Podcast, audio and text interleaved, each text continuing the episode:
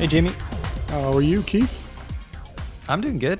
Yeah, I'm uh, not doing too shabby. It's a little bit of a stressful week for me, just work wise and stuff. Or actually, the last two weeks have been a little bit stressful, but uh, things have kind of turned around a little bit, and uh, I'm feeling pretty good right now. How about you? I'm old, so I threw out my back. Oh no, dude, it sucks.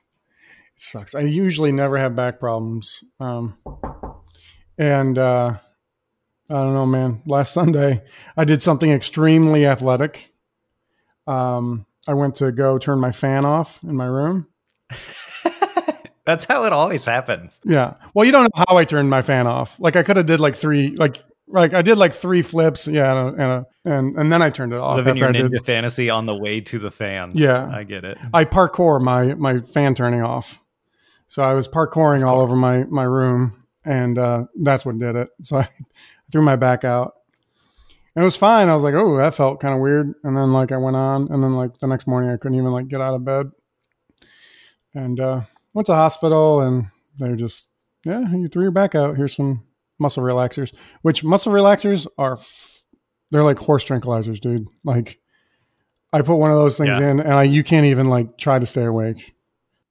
Gotcha. So yeah, that sucked. But uh, so I haven't been yeah, as productive like- the last like four days or so. So, but besides that, I'm fine. You're gonna have to get a uh, an Echo enabled uh, fan. Just hey, lady, turn my fan on, dude. I'll so still throw throw I'll my still, back out. I'll still throw my back out. you really throw your head around when you're talking to your uh, computers. Is well, I'll still do the parkour part, and then I'll say, "Alexa, hmm. turn off my fan." Nice. Okay. So, yeah. So I haven't been as productive the last four or five days, but I was pretty productive before then.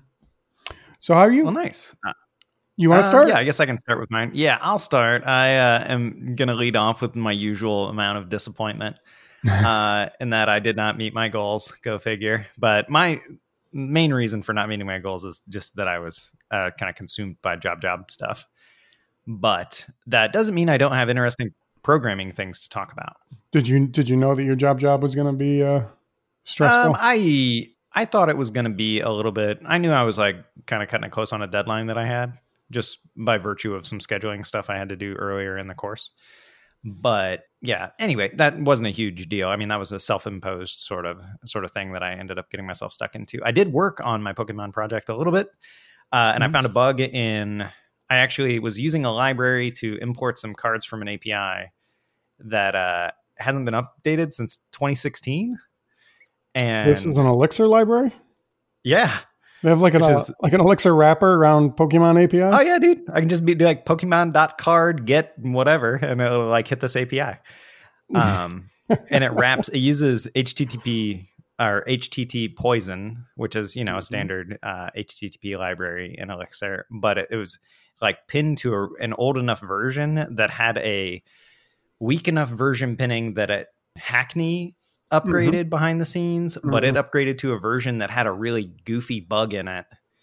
And then I couldn't get around that based on the version pinning inside of this library. So I'm I'm probably going to submit a pull request to this project that hasn't been updated in four years, or I'm just going to like fork it for a brief moment and uh, use my own upgraded version of it. But I ran into that. Would you be against taking it over?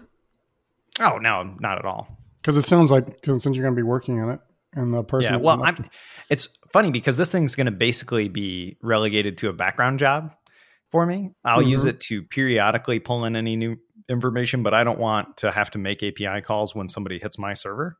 Right. So I'm going to have it, you know, upgrading stuff in the background. But yeah, I'll I'll use it in the back. But yeah, I mean, I wouldn't mind taking it over. It wouldn't be a big deal, and it solves a problem that I was like, oh, I can. Why don't I tried to just get rid of it? I was like, I'll just use poison myself and just hit the API, mm-hmm. right? Like this will be fine. Except for it's like it's a bunch of nested uh, maps, right? And they all have like by default, JSON has string keys, so it's going to have string keys. And I think when you use JSON, the JSON mm-hmm. serializer, and you right. tell it to decode with uh, atom keys. I'm pretty sure it only does the top level. It doesn't do it all the doesn't way down. Do, doesn't do deep. Yeah. So I'd ha- or oh no, that wasn't my problem. My problem was that it also comes back and it's like a .NET service or something. So the keys are in camel case. and all my code was using this library that had snake cased everything in the process. So I'm like, oh, okay, well, there's, I'll, I'll, be able to do this. And I'm like, that's actually a big job to snake case literally every key in this dynamic multi, like super nested hash. Hmm. Or map, I have a related, sorry. I have a related issue with that, by the way. Oh, okay. Nice. Um, I bring it up later, but uh, oh, okay. We'll put a pin in it. Gotcha. We'll, we'll continue to talk about the annoyances of snake case versus camel case. sure. I mean, people okay. are going to be on the edge of their seats. Yep, it's it's really. We should just all switch to kebab case. You know, that's just how it is. I don't know what that is, but actually, uh, kebab case is when you put the dashes in it. Like most languages don't even allow oh, that. That's right. Like a, yeah, I, I've only heard it in real. I called that using. Yeah, I've heard dash case before, but I, I heard it in kebab case when I was doing some stuff with Vue once, and I was like, "That is amazing." I yeah, I think I I remember seeing that somewhere where somebody's like explaining like all the cases, and I remember seeing kebab case there. That's a pretty yeah. actually pretty good name.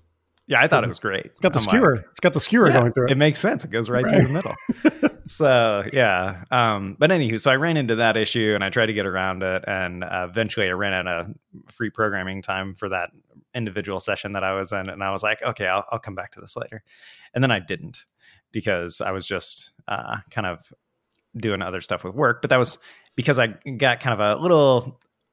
Uh, well, what's the best way?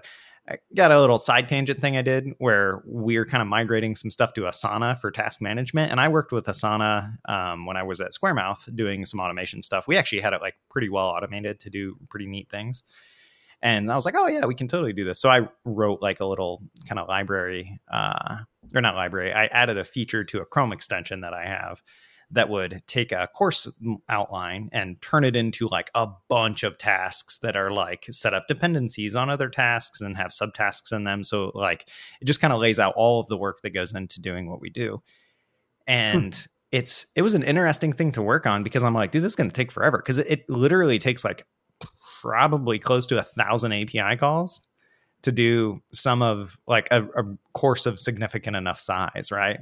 And so I'm like, okay, I'm going to have to go about making this all concurrent. So I'm like using a ton of promises and getting it all to like dispatch the stuff as much as I can. Like certain parts need to be synchronous so that they show up in the right order in the task list, but some things can be done completely parallelized. Mm-hmm. So I kind of went down this route and it totally works great, except for it still takes like 10 minutes to do it because Asana's API is super slow. And then uh-huh. after I ran it a couple times, I was like, yeah, dude, this thing is awesome. It's really doing the thing here. And then I got random 500s from Asana just periodically in the middle. And I didn't have like exception handling set up with the concurrent stuff to where it would like bounce back and continue. And like certain tasks later on have dependencies on other tasks. So if those tasks were the ones at 500, then like you'd run into issues. So I had to go about implementing uh, retry logic in inside of my promises that were interacting with Asana's API and stuff. And I eventually got this thing done, and it's it's pretty cool. It's just really slow. So I I'm also working on an Asana or an Asana relay service is what I'm calling it. Basically, that is an Elixir uh, backend service that I can just give like this huge payload of like tasks, basically, and it will go and kind of do this work for me.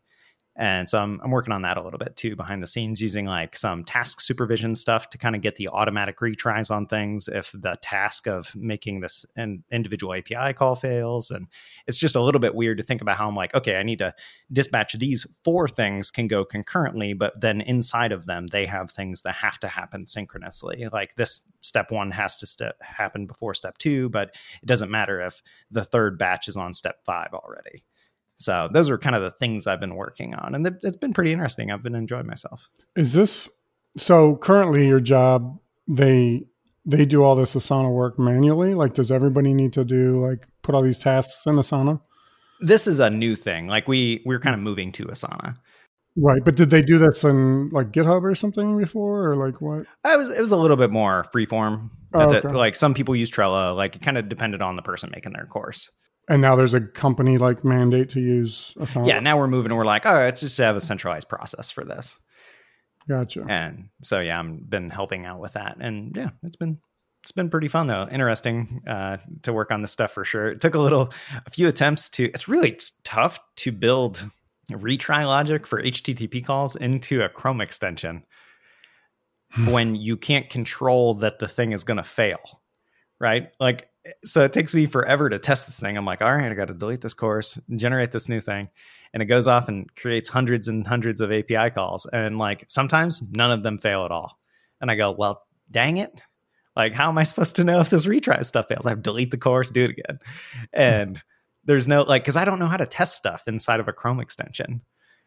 I'm Hmm. like, I really, mm, I don't know what to do here. Like, it's one of the, I'm, the, I'll be totally honest with you. This is my like playground to do random stuff with JavaScript. And, uh, it has zero tests because I literally don't know how to test a Chrome extension. And it's never been one of those things I thought was important enough to go invest the time to do it. Mhm. And, uh, yeah. Although to be to be, I mean, knock on wood, this thing's actually been pretty rock solid. With all the random stuff I've kind of built into it over time to like just automate little things that I need to do, it's it's worked surprisingly well. And I've done it in completely vanilla JavaScript. Why is it a Chrome extension? Um, because I needed to utilize some things that are in the page of different Okay. tools that I have. And then I wanted to like inject things in and like I actually wanted to modify the UI in certain things that I want. Like I'm like, I, it would be really cool if I had a button here that would like allow me to click it and it would do this stuff for me in the standard workflow. So it like has that kind of going on for it. Hmm. Um, and at the time it was kind of the best way. It was the only way I had to get an authorization token essentially that is given to the front end uh, application, but like I myself don't have like an OAuth way of going and getting that. So I just kind of piggyback off of that. And that's the main reason why it's a Chrome extension. Gotcha. Is this something that only you're going to use, or is this something that the rest of the company? Um, this is something that I built for myself. And then Mhm. eventually over time, I've like other people have been allowed to uh, to use it to the point that like now most training architects use it. And this is something that you're hosting on some personal. Oh, it's a, it's a Chrome extension. So I mean, just it- Well, what about the Elixir stuff and all that? Oh, the Elixir stuff that is like an idea. Uh, Right. gotcha. if if that like makes it to fruition then i'm sure i can get it deployed on company resources Gotcha. So the the Chrome extension doesn't talk to the Elixir stuff yet. You're just no no not Yeah. yet that's like a thing i've been playing with in Gotcha. because i'm like this gotcha. would like way my big problem is that if somebody wants to go and import a you know a bunch of stuff into asana from a course or whatever it took if it takes like 10 minutes like that's like okay make sure your computer doesn't go asleep make sure like don't close that browser tab because literally the browser tab is doing all of the work Mhm. Mhm. your browser is also restricted to how many http calls it can have simultaneously going you know Mhm. so i'm like okay i'm going to move this thing off to elixir and see if i can like just super you know distribute it concurrently like Mhm. create every subtask at the same time you know what i'm saying like just brrr, just go down the line these don't aren't dependent on anything you can create them all and so that's what i kind of want to see what it would look like if i just just throw this thing out there and like supervise some tasks and just spin up like 10,000 uh, processes for it and just let it go to town and i think it could be one the retry stuff is like baked in super easy to do in elixir Yep. uh, there is also a dockyard uh, blog post that I found that was like, oh, if you don't want to use GenServers, you can also do it using recursion because that's something that totally makes sense to do inside of a uh, functional language that has uh, tail call optimization. Mhm. Um, Oh, that's cool. but yeah, so there's you can do that. You can use a task supervisor, or you can just create a GenServer that kind of does some like its own stuff and spins up its own processes behind the scenes. So there there are different ways to do it. But I'm like, this just makes sense to to do this, and it should be able to alleviate that situation. And if somebody can click this button in the browser, it goes off and does this thing. And then if you know they have to close their laptop and go away, I can just have it send them an email when it's done. You know what I mean? Mm-hmm. Like so, I think I think that's a better solution, but it's going to take a little bit more time for me to kind of architect it. That sounds cool, man. That sounds fun. yeah, it's been it's been a lot of fun to work on. So, did you get any any further besides the the issue with the uh, library on your Pokemon? No, that was that was legitimately the last thing I did with it, and that was probably a week and a half ago.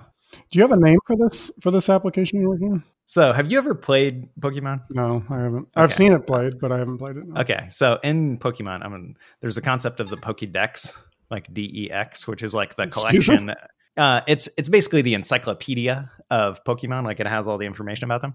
Mhm. Um, but so in this case, but you're building decks like DE key or CK C Jesus, uh, you know, a deck of cards. Mhm. So I have Pokédex.net as my domain name, and Oh. uh, I think I don't think that's something that the Pokemon company will sue me about as like a copyright infringement, since it's not. Even though the word sounds the same as a thing that is in their games, but it is not spelled the same and has like a different. So I'm hoping I won't get in trouble for that. But that that's the current name. Is it's just Pokédex. Is there a? I wonder if there's a dot deck D E C K. There is not. I think I Uh, looked. Yeah, I uh TLD. Yeah, that'd be sweet. yeah, just but then it would be poke.deck.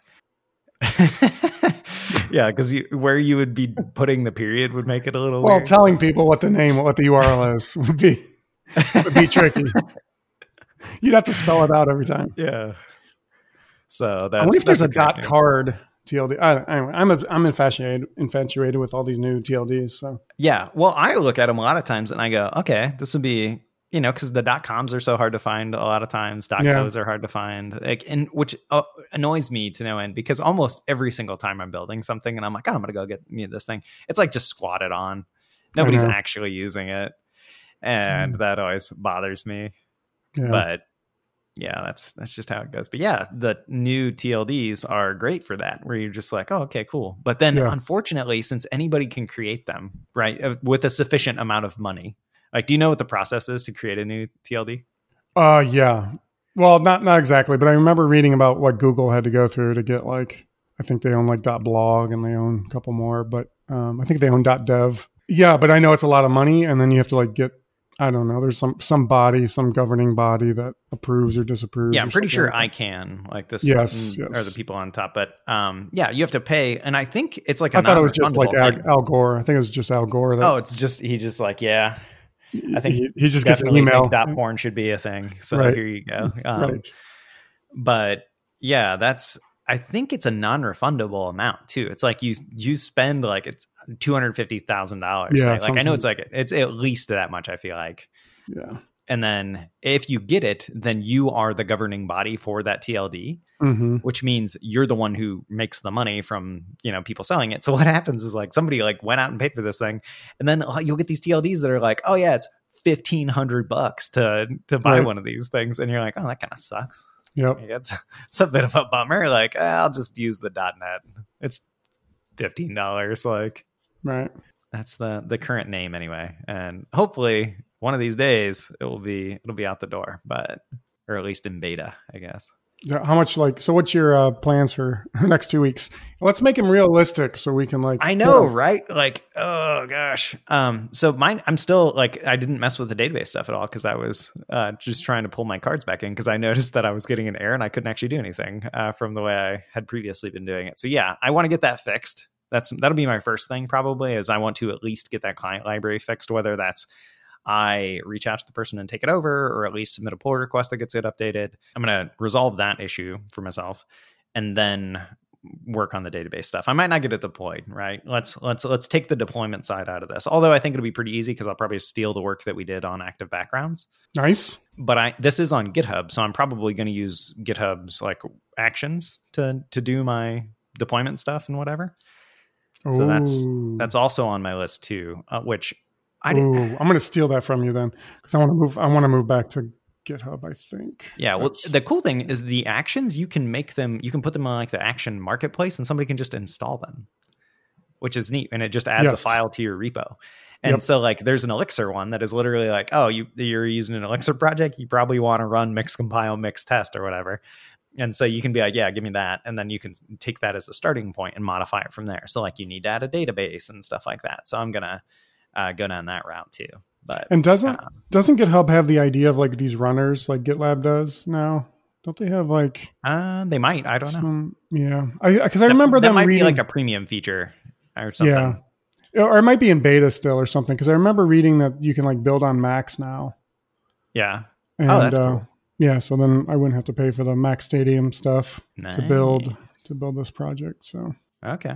Yeah. So I'll, I'll keep you up. Those are my goals right now. I want to um, update the client library, get my database stuff figured out, and deployment will probably be the week after. nice. All right, cool, man. Two weeks.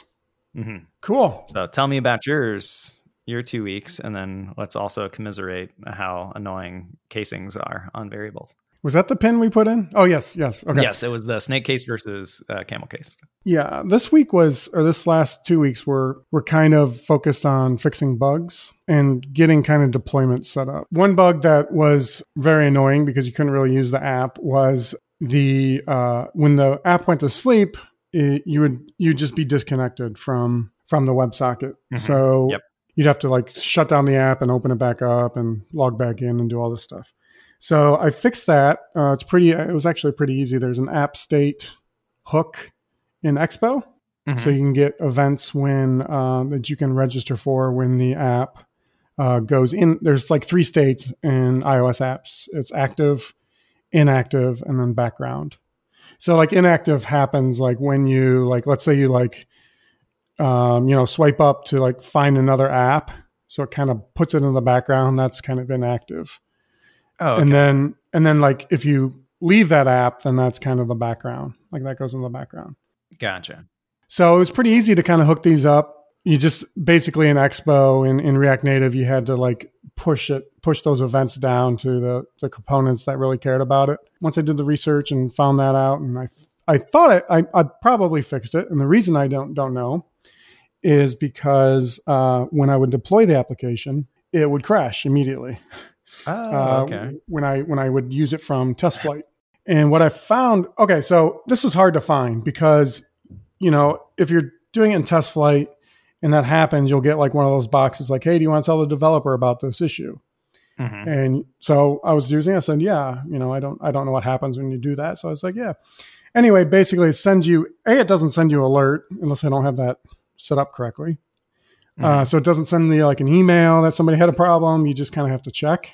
Oh, weird. That, there might yeah. be a setting that I haven't found, but I guess that probably makes sense. They're thinking about it on like large scale beta deployment, probably. Like, yeah. You want to kind of aggregate them in a dashboard that you're going to periodically check because you're a professional iOS developer, you know, right. that sort of business. So, but what that gives you is like a, a crash dump, and I'm uh, this got me like a little scared about like supporting this application because those crash dumps I hope there's more information in other ones, but basically it just says, hey, something happened in the NS Expo controller. Oh, crap. Yeah. so I'm hoping like there's more information. Gotcha. So you it, it, only shows you like it shows you this is where it crashed in the uh, Objective C harness that exactly. you have. exactly. Essentially that uh, exactly. Yeah, that sucks and I did notice, like, if I would switch over to production and I run it in the simulator, so I switch the uh, the URLs and everything to point to production. Mm-hmm. In the uh, in the debug in the Expo test harness or whatever they have going there in the background in yeah. the client in the client application, it doesn't actually crash, but you can tell that there's an issue because like the timer doesn't show up or anything like that. Gotcha. So it was hard to like. I was like, oh crap, how am I going to duplicate this? You know. But what I found why it was happening on production and not on development was a data issue in okay. that um, the workflow, my workflow that I was trying to connect to uh, was completed. Oh. Right. Because I, I just hit play at one time on my production and I just let it go. Right. So when I opened it back up, that workflow was completed. And something in that state that I get back from the WebSocket or probably from the um, connected, yeah, from the accounts connected event that gets emitted. Mm-hmm. My my application doesn't know how to deal with that state, and it crashed. Right, it's probably looking for something, and something's null, and, and it crashed. There's two issues that I found with that. One, it doesn't our application currently doesn't emit like a workflows completed event, and it doesn't do that because it wasn't in that um, inflection table. I found out. So we have this inflection table, like oh, really, the, to get the past tense of something because. Uh-huh when like let's say you you press pause I'll explain this for the three people that are listening. When you hit pause, right, we we send back a pause event, and then the Elixir server sends out a paused event to all the other and to all the other devices that are listening. So like your Mac app can then pause or whatever. So uh, we are sending out a completed a complete event, but not the completed event. Um, so once I fixed that, I wrote, wrote a test and got that working. But now then I was sitting there thinking, okay, well, what happens if a workflow is completed? Like, what do we want to do? Mm-hmm. And I didn't know if we wanted to just use that same process over again for the next Pomodoro for the next workflow, which is stupid. We don't want to do that. Once, once I thought about it, I was like, no, we just want to shut that process down. Right. Mm-hmm. So that's what I started working on so that when you, when it gets a completed event, it goes and stops that timer and shuts that timer down. And that's about as far as I got until I busted my back. So, Oh, gotcha. yeah. So I know what I need to do. I'm hopefully going to finish that today. There's kind of two things that, that, that go along with that is one, clear that timer out. And then two, have the application be able to deal with that state, whether or not they get the completed event or not. But like that state of like no current step or whatever, whatever the issue is there, Yeah. the application has to deal with that. So that's that's like the one remaining pretty big bug that's left. So, what's your current idea of what you're going to do to handle that when you have a no current workflow step? uh, on the client side, Yeah. uh, I don't. I want to see what the shape of that state is exactly on the client side. Um, I think I know it, but I haven't really documented it because there's a difference of what the state is in the timer process versus what we actually send to the client. hmm And then I have like a workflow reducer, I'm calling it on the client side that goes and like tries to line up uh, workflow templates with workflows. And so it's in this nice dictionary um, object that JavaScript can handle Yeah. well. So uh, I have to basically I have to handle what that state is and probably clear that out of cache and then go ahead and do what accounts connected does and start um, like have like a blank workflow Yeah. No kinda workflows started. in that screen where it's Yeah. like your first workflow hasn't been started yet. right right with the play button That makes sense. so yeah that's what i plan on fixing Okay. the next thing i was going to work on um, oh let me let me talk quickly about what i'm talking about with the uh, the camel case and the snake case Mhm. the problem we have in that i have in the uh, ios app is that sometimes i'm dealing with camel case and sometimes i'm dealing with snake case the the times when i'm dealing with camel case is when i'm using the graphql stuff Oh crap! Yeah. yeah. So our WebSocket stuff, obviously there's no like schema or something like that. They can say, hey, this is the shape that I want my data to come in, like you can with GraphQL. Mhm. So, like, sometimes like the IDs, like the workflow IDs, when it comes from GraphQL are, you know, strings with numbers represented as strings. Um, and then they're in camel case. And then there's a few other little odds, odds and sods there. But when you get it from the WebSocket API, it's not like that. So I'm trying to think of a way to, I would like any client to be able to like say, hey, I want this represented in X way or Y way when you're dealing with the WebSocket stuff, almost like specifying Gotcha. a schema. Mm-hmm. Um, but I'm not quite sure how to do that yet. I haven't really put too much thought into it, but I think that's the direction to go to instead of like writing something on the client to like transform everything to the case you want it to. Because then every client's going to have to do that. And that just seems like a pain in the butt. Yeah. So um, I'm wondering if there's like some call or something you can make over the WebSocket or maybe on Connect or something. Mm-hmm. Yeah. Like You send over like, I, what would you even say? Yeah. Right. Like, do you say camel case me? Right. When you uh, Right. send the message over, or you or you specify your language, right? You're like uh, JavaScript, and it'll be like, okay, cool. I know JavaScript Yeah. is uh, camel. That's where the camel case homies are at. Right. And- right. Except for Right. not really. Like JavaScript's not even consistent in its style. Right. Or you could say like like what you can do on GraphQL is like, hey, when I get this type of message, this is the schema for that message. I'm not sure. Uh, Yeah. That, that seems like a lot of work, but That does seem like a lot of work. You're basically wanting to wanting to implement WebSocket GraphQL. GraphQL, which is is totally a thing, right? I've never messed with subscriptions, Yeah. uh, but I don't think it would work for this anyway. Yeah. So yeah, that that's complicated. Yeah. It's it's not something that obviously needs to be done right now, but it's just something that um I'm getting like all these because of prop types and React. You know, Mhm. you always get these errors like, hey, it's expecting a string, but you give it a number type of stuff. Wait. So Oh really? yeah, because the IDs and stuff, right? They're Oh, integers yeah. when they come over Yep, yep. from yep. So yeah, that's that's a nightmare stuff right there when you're Yeah. dealing with just inconsistencies between those yeah. various types of uh, responses that you're getting back. The other thing I could do is like have GraphQL send me a camel case, but that sounds that's icky as well. I think. You mean snake case? snake case? Yes. Sorry. Yeah. Gotcha. Say GraphQL, give me the snake case version. But my next goal is to work on the sounds stuff that I was I was Mhm. going to work on um, before before I blew my back out. I was on I was on uh, the right path to get that done, but you were on pace to. I was to on pace. But then I had to parkour my fan title. So yeah, and so I'm going to finish that, and then I have like one. eh, I'll say a few more big things to do before I consider like the iOS app, quote unquote, done. Mhm. Before I start moving over to the web to the Mac app. So my goal is, and I'm going to state it right here on this podcast, All right. is to get the iOS app done. Um, meaning like you can log on, log off, you can um, switch workflows. You won't be able Uh-huh. to edit edit workflows. Yeah, yet. that's kind of the big one right now. It's Yeah. like you only have one workflow that you can use in that. yeah, and it sucks for app right now. testing.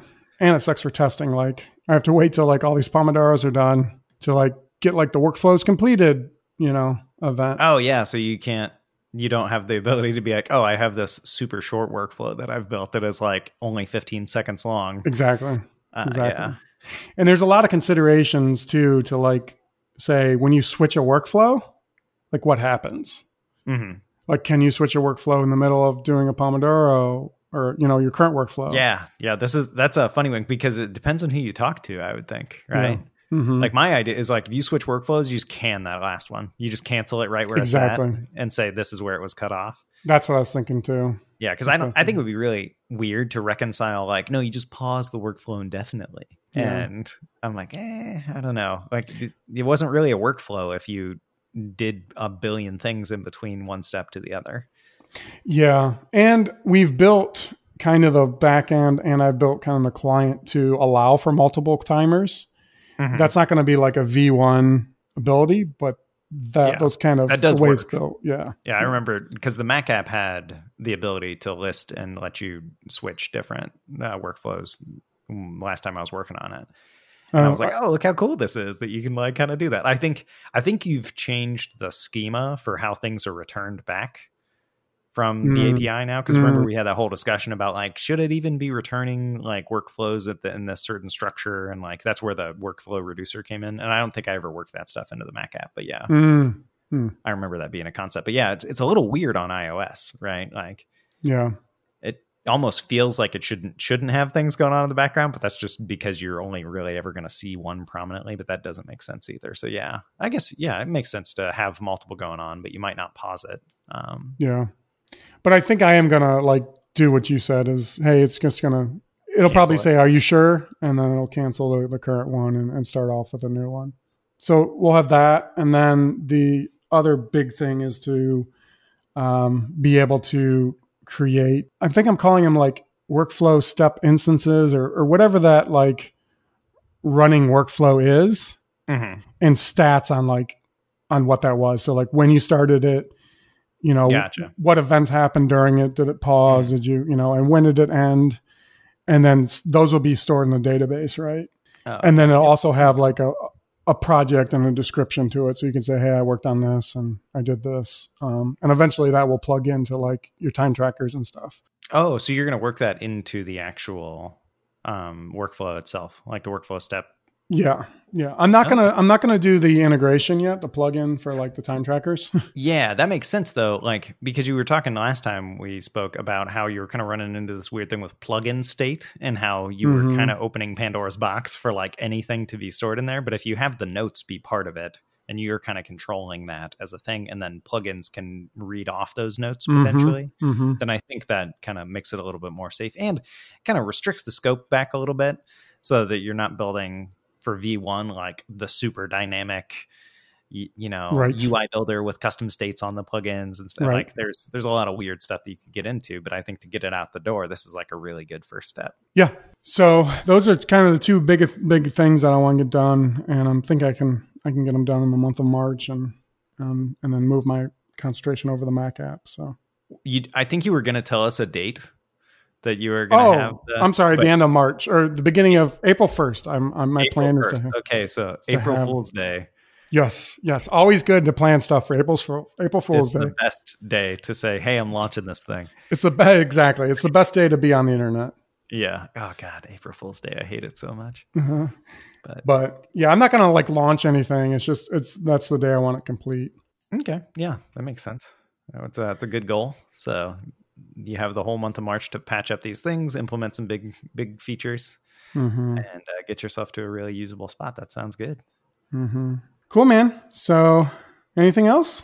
No, I think we should wrap this up. We're steadily getting longer as Yeah. we go on. Our podcasts have been getting. I think if we keep it under 45 minutes, I'll be okay.